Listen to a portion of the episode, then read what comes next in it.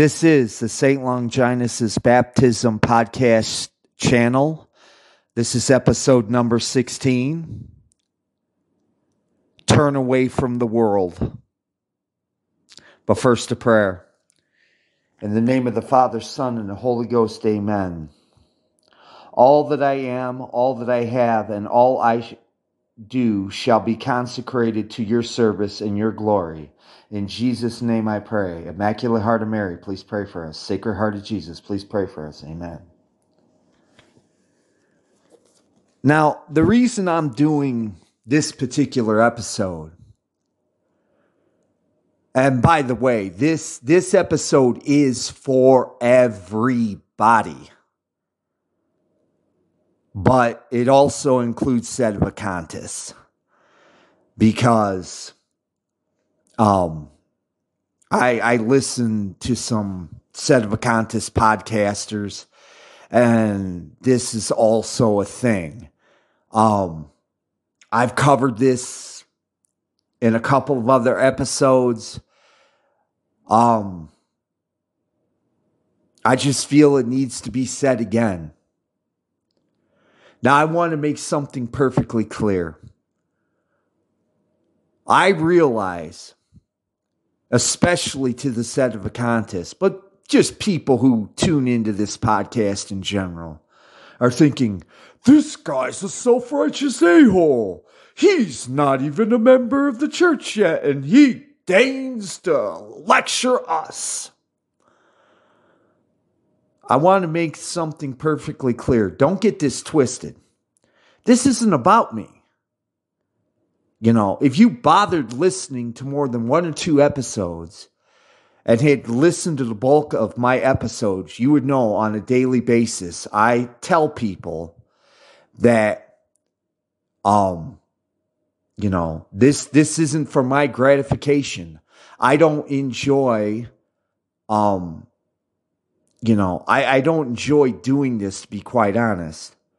Um, if I had my preference, I I would be more than happy to talk about this stuff I like talking about. You know, movies, books, what have you. I'm doing this for God. And because it says God teaches in, in the New Testament and the saints teach that you can't give God 10%, you got to give him 100%. I'm doing this. And I have been guilty in the past of not being charitable toward my fellow human beings.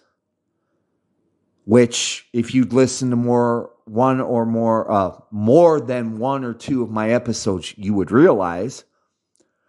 Um, um, I'm trying in my own limited fashion that to um to make up for that error. And for those of you who truly think that I'm an a-hole and I get my kicks off of goring your sacred cows, I'm just going to tell you flat out nobody enjoys having their sacred cows gored. Nobody enjoys it but I feel it needs to be done because I feel, and I'm not a prophet and I'm not a saint. I'm not claiming to be either in case I need to repeat it again. But I really feel like something's over the horizon coming. And because only God knows the day and the hour, you know, only He knows. So I'm not making I'm not making a prophecy, I'm not making a prediction. I'm just telling you I I feel uneasy and I feel like something bad is coming up. And in my own way, and once again, I'm I'm going to lay my cards on the table. You know, quite frankly, it kind of irritates me that I have to do this. But we need to get the records straight. I don't view myself as a saint. I don't view myself as a prophet. I don't even view myself as holier than any of you. I'm my own worst critic, and God is even harder on me than I am myself. And because I'm trying to be more pious and more devout, I get day, well, sometimes it's minutely reminders of just what a sorry, unprofitable individual I am. Okay. So no, this isn't an ego boost. No, I don't think I'm better than you. But I can't, I'm not going to uh, assume that anybody's listened to more than five of these episodes where I might not you know, because nobody's systematic and goes through it. They might have bopped from episode to episode. So in the episodes they heard, they might not have heard me talk about this. I do not feel better than anyone else. And I know I'm not better than anyone else. But as, as I said in a previous episode, anybody who's read the, t- the Old Testament and read the story of Balaam's ass, Google it, you'll probably be able to find it. God used, or I should, well, God used the Holy Spirit to speak through a donkey to tell the pagan, the pagan, um, uh, the pagan wizard to stop what he was doing. Okay, if God and his Holy Spirit can use a donkey, he could use a sorry, um, burned out, washed out individual such as myself Now, to get to my final point, and this isn't all, I'm just, I'm doing a little preamble here. To, to do a final point, if I didn't care, and once again, my care is not, well, I'll put it to you this way I don't even love God as I should. Okay. So expecting perfect love from me, at least right now, I can't speak for the future, isn't going to happen. But I, I, I do care about your, the final destination of your souls. And I'm trying to tell you guys, you need to change. You need to change because and by the way, let's just say, you know, whatever the the disaster du jour of the moment happens to be, the three days of darkness. Um, you know, uh, the the the the powers that be send their storm troops into into neighborhoods and started arresting arresting the unvaccinated. Let's just say that doesn't happen tomorrow. You can't be presumptuous to think that you're going to have a tomorrow. You're living literally on borrowed time because God in his in his will decides when you will die. Okay? So you could die tonight in your sleep. You could get run over by a bus tomorrow. Some crackhead could shoot you for your car. Okay? Because we are limited, finite creatures, we don't know when we're going to die. That's why if you read the Catholic saints and spiritual writers, they, they urge you strongly to treat every day as if it is your last day on earth, because it could be. But it's easier to just presume, oh, that's ridiculous. I'll, I'll be alive. I'll be alive. I'm begging you, please don't be presumptuous. Because if you get caught in your sins and you have to face your final judgment and you're in your sins, I'm telling you, you're not going to like the uh, the outcome. Now, that ends the preamble.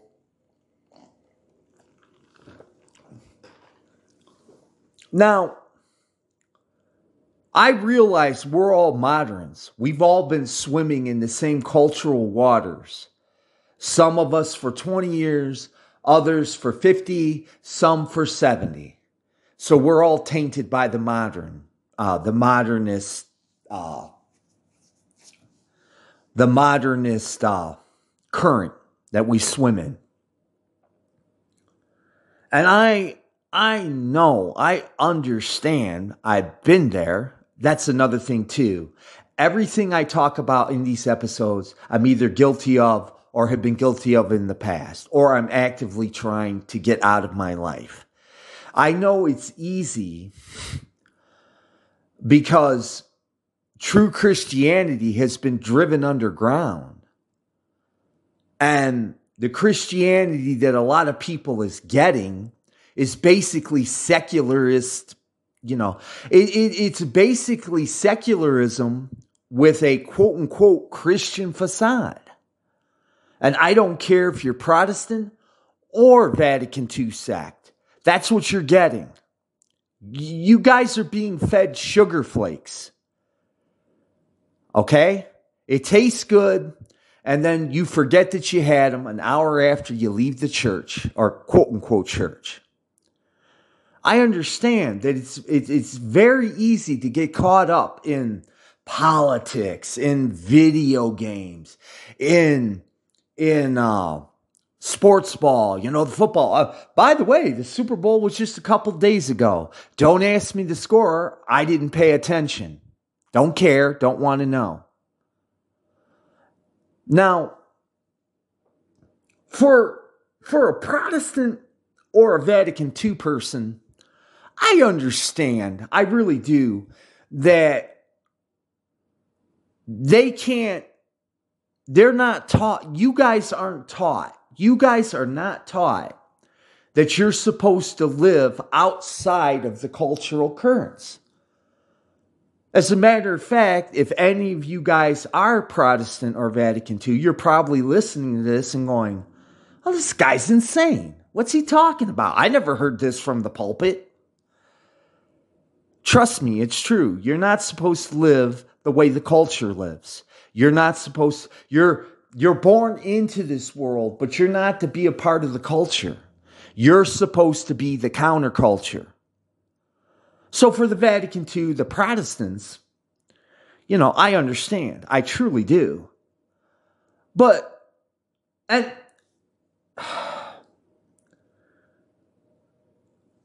I'm going to try to be as charitable about this as, as I possibly can be.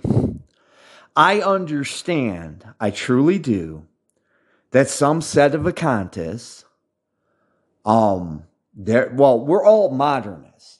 So, to a lesser degree than, say, the Vatican II or the Protestants, they're not as plugged in to the to the cultural zeitgeist as it is but they're still thinking in worldly terms. They're still thinking in worldly terms. Um, you know, when I hear sedevacantist talk about, oh, video games, oh, I talked to another sedevacantist and I'm saying what I said. I told him bluntly that when when the Masonic satanic overlords of this planet started messing with American football, they did me a favor. When I, my eyes got opened about the political system is utterly corrupt and irreformable, they did me a favor. See, a lot of people and by the way, I'm not claiming to be a deep thinker. I'm not. I'm not a philosopher. I'm just a guy who uses what we Americans uh, crassly call common sense. But I could recognize that when the satanic Masonic overlords started messing with people's hobbies, that they meant it for evil. You know, they're they're literally trying to get you to drink their Kool-Aid. Okay? But God can turn it to good. Instead of instead of having the distractions that I always talk about, you now can concentrate on getting holy and getting right with God. They did you a favor. You know, um I'm not going to assume that um any one particular branch has heard this gospel expression, but Jesus said, Any man who puts his hand to the plow and looks back is not worthy of the kingdom of heaven. Now, I don't think you need a doctorate in theology to figure out what he's talking about. My plain understanding of that gospel is, and I'm pretty sure it's backed up by other Catholic, you know, Catholic doctors at the church, is that any man who still has his mind in the past is not worthy of God. Okay? And it's just not your mind, it's your actions. If you're a drunk when you get baptized and you keep getting drunk, you're not a Christian. If you're sleeping with random women and not marrying one woman and staying with her, you're not a Christian. By the way, call me what you want. I didn't say these things. Jesus did in the New Testament. You know, in, instead of instead of uh, being sentimental about video games or sports ball or cars or whatever, maybe just maybe you should read a couple pages of the New Testament a day and see what Jesus said. And then, you know, make the appropriate decisions. I always tell people, you know, you don't have to take my word for it. That's why I give resources. But at least, at least challenge your presumptions, at least challenge your worldview. You know, um, Father Bernard Utley, when he gave his talk on the spiritual life, he he mentioned, and this was back in 2016, 2015, people were talking about the three days of darkness. Oh, quite frankly, why are you going to worry about something that A, you have no idea when it's going to happen, but B, because God Himself is the author of time and space. It, if, if it comes, you know, I don't believe it's an actual uh, approved, um, uh, approved uh, prophecy, but let's just say it does come. God will bring it about in His own time. Okay, and if He does, wouldn't you? And, and, okay. Sorry, I'm getting a little ahead of myself. Wouldn't you want to be in right with God? Because if the three days of darkness come, and I haven't looked into it because I don't worry about that sort of thing. I'm more worried about getting to heaven and trying to do what God's will as I understand it. Okay? So, I, I don't worry, you know, because I once again we go back to God is God's will covers everything. So I could die before the three days of darkness. So I might not have to live through it. And let's just say I do day, die before the three days of darkness, and I've got mortal sin that I haven't um, confessed to or made reparations for. Um, in that case, it wouldn't look good for me. We'll put to you that way. But here's another thing. And by the way, this covers everybody within the, the, the sounds of my speaking voice. Or I'm sorry, within the sound of my speaking voice. Jesus said in the book of Matthew, now I'm no, uh, even when I was a Protestant, I couldn't quote chapter and verse. But he says in the book of Matthew, he who would save his life will lose it, and he who loses his life for my sake will gain it. Once again, um, a lot of this stuff, you know, I, I know that at least for the uh, for the uh, Vatican II people, you know, they're constantly being told, "Oh, you you you can't you you got to be a theologian to you know draw your own conclusions." Now, don't get it twisted. I'm not saying that you shouldn't read a Catholic commentary, but if your commentary, I, I use the uh, Challoner version of the Douay-Rheims, which does have notes. They're not anywhere near exhaustive. So sometimes you have to make your own decision. I'm not recommending it. I'm not saying it's correct. But let's just say you have the Challoner version. You come to a passage, you know, either call your priest if, if you can get a hold of them, or, you know, like I said, some of this stuff, though, is pretty common sense eh, eh, to coin an American um, slang. Um, basically what he's saying is if you're more concerned about life here and now when you come before jesus you know I, i'm not going to presume to know what's going to happen but um, if he said in his new testament that if you're more worried about saving you know your life here on earth than you are about serving god you know, I don't know what to tell you. And he's also saying, those of you who die for my sake will gain life, will get your life.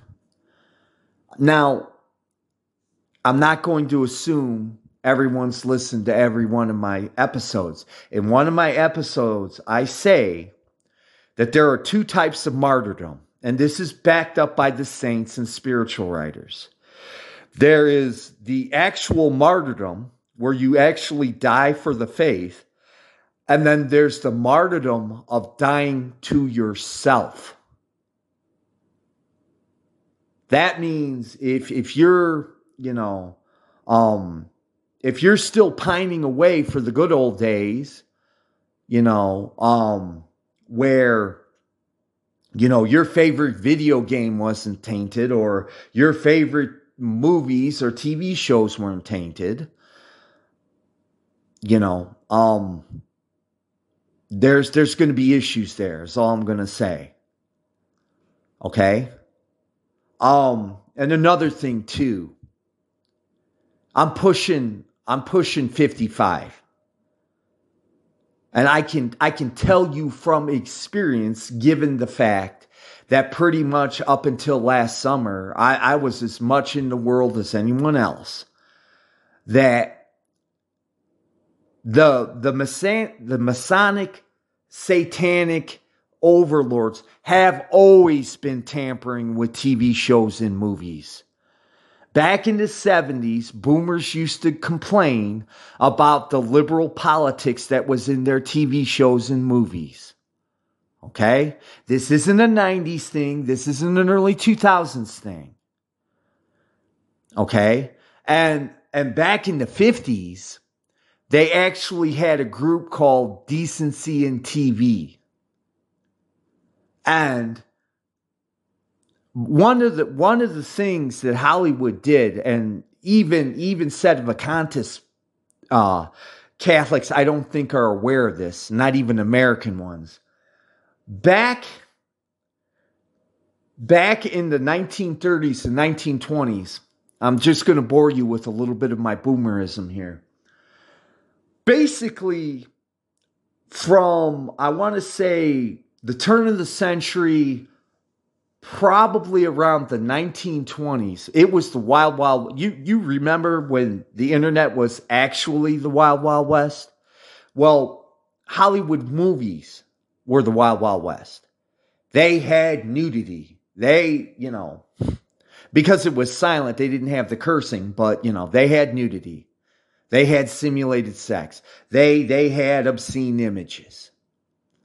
And basically, a lay Catholic organization, and for the life of me, I can't remember what it was, basically twisted Hollywood's arm to clean up its act. And up until I want to say the 1960s, right around the time of Vatican II, there are no coincidences in this life, children. There are no coincidences. Just the coming together of evil minds. Then they lost their power and influence, and that's when you saw a flood of obscenity and and garbage, you know, from ho- coming out of Hollywood. Now, don't get me wrong. Uh, Hollywood movies did try to press the envelope every now and again, but that Catholic organization was strong enough that the uh, the the studio owners didn't want to go toe to toe with those guys. They knew they'd end up on the losing end.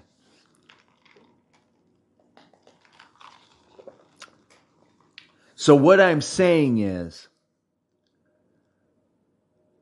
the culture has always been rotten. Okay?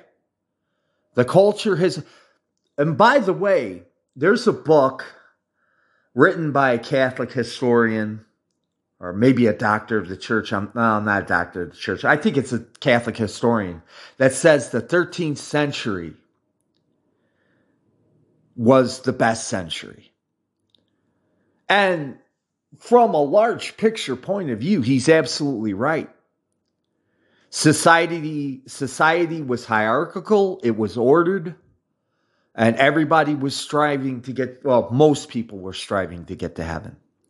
But even in that century, you still had prostitutes, you still had drunks, you still had robbers, you still had rapists.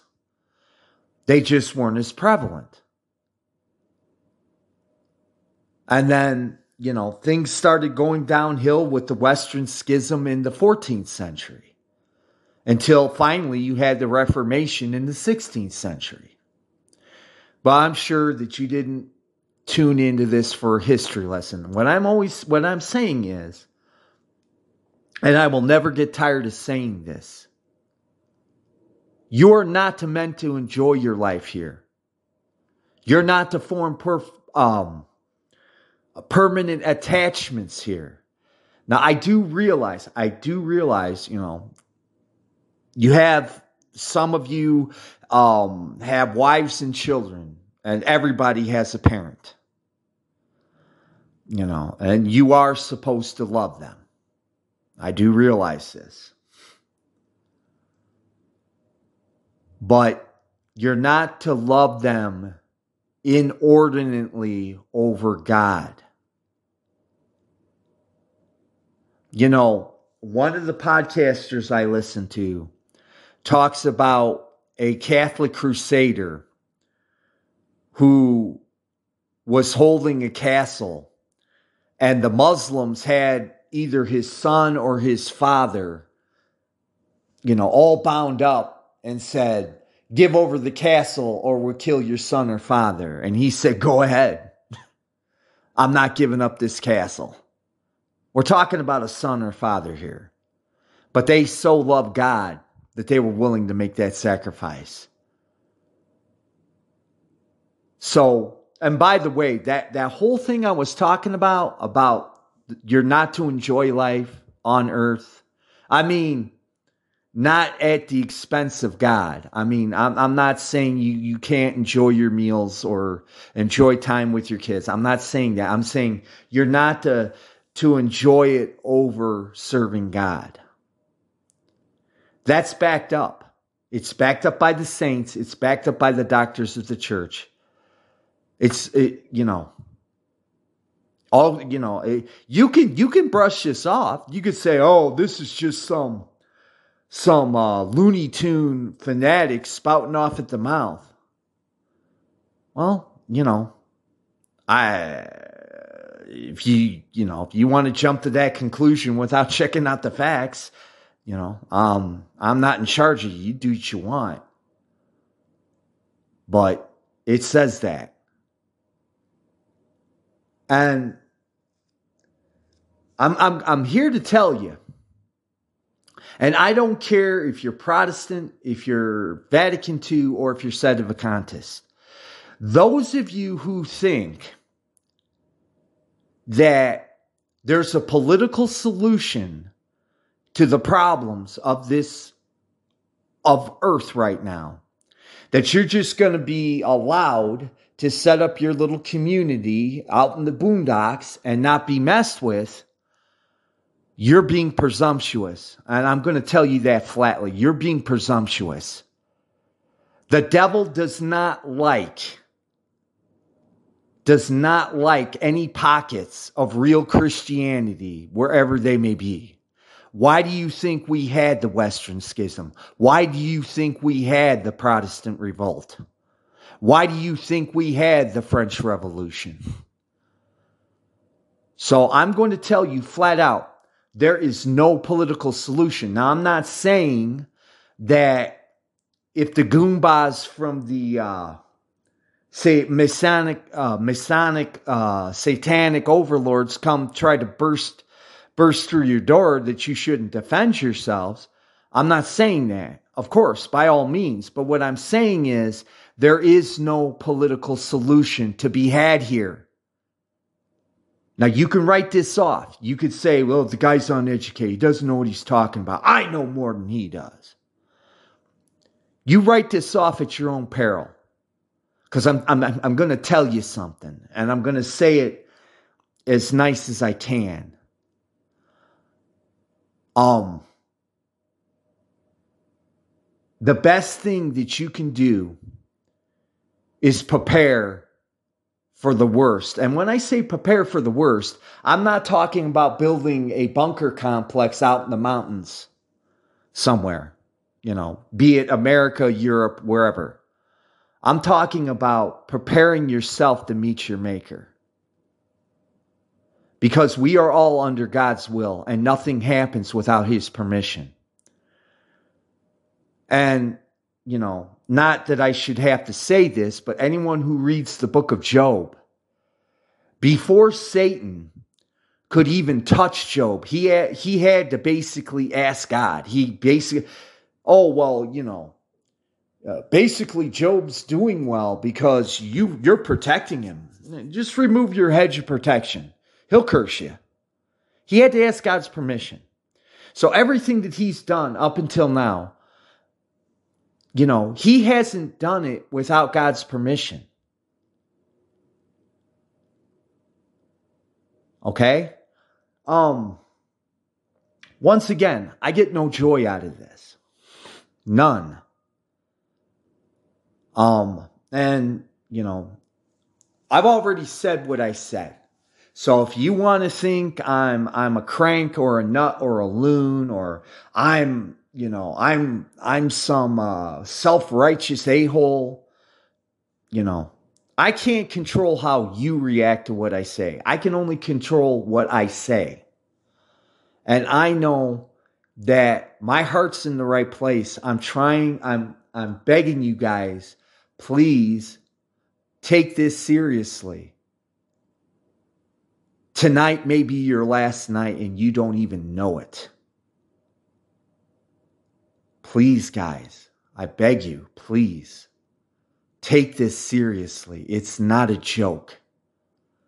There's a reason that Jesus talked about hell in the Gospels. I think they said like 66 times or something. It's it's a lot, okay? There's a reason he talked about it.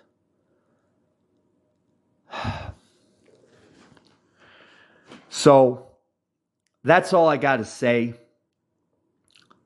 If you got it to this point, um, once again, I'm going to thank you for listening. You didn't have to. And I do appreciate people who listen to my episodes. Um, even if they don't agree with the content or don't agree with what I'm saying. Um,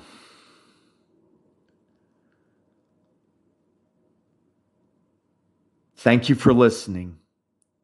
I'm praying for all of you. I'm I'm doing I'm doing my, the best I can to do God's will as I understand it. And I hope, I pray that God is using me. I really do. But I am praying for you. Have a good day. God bless you. Bye bye.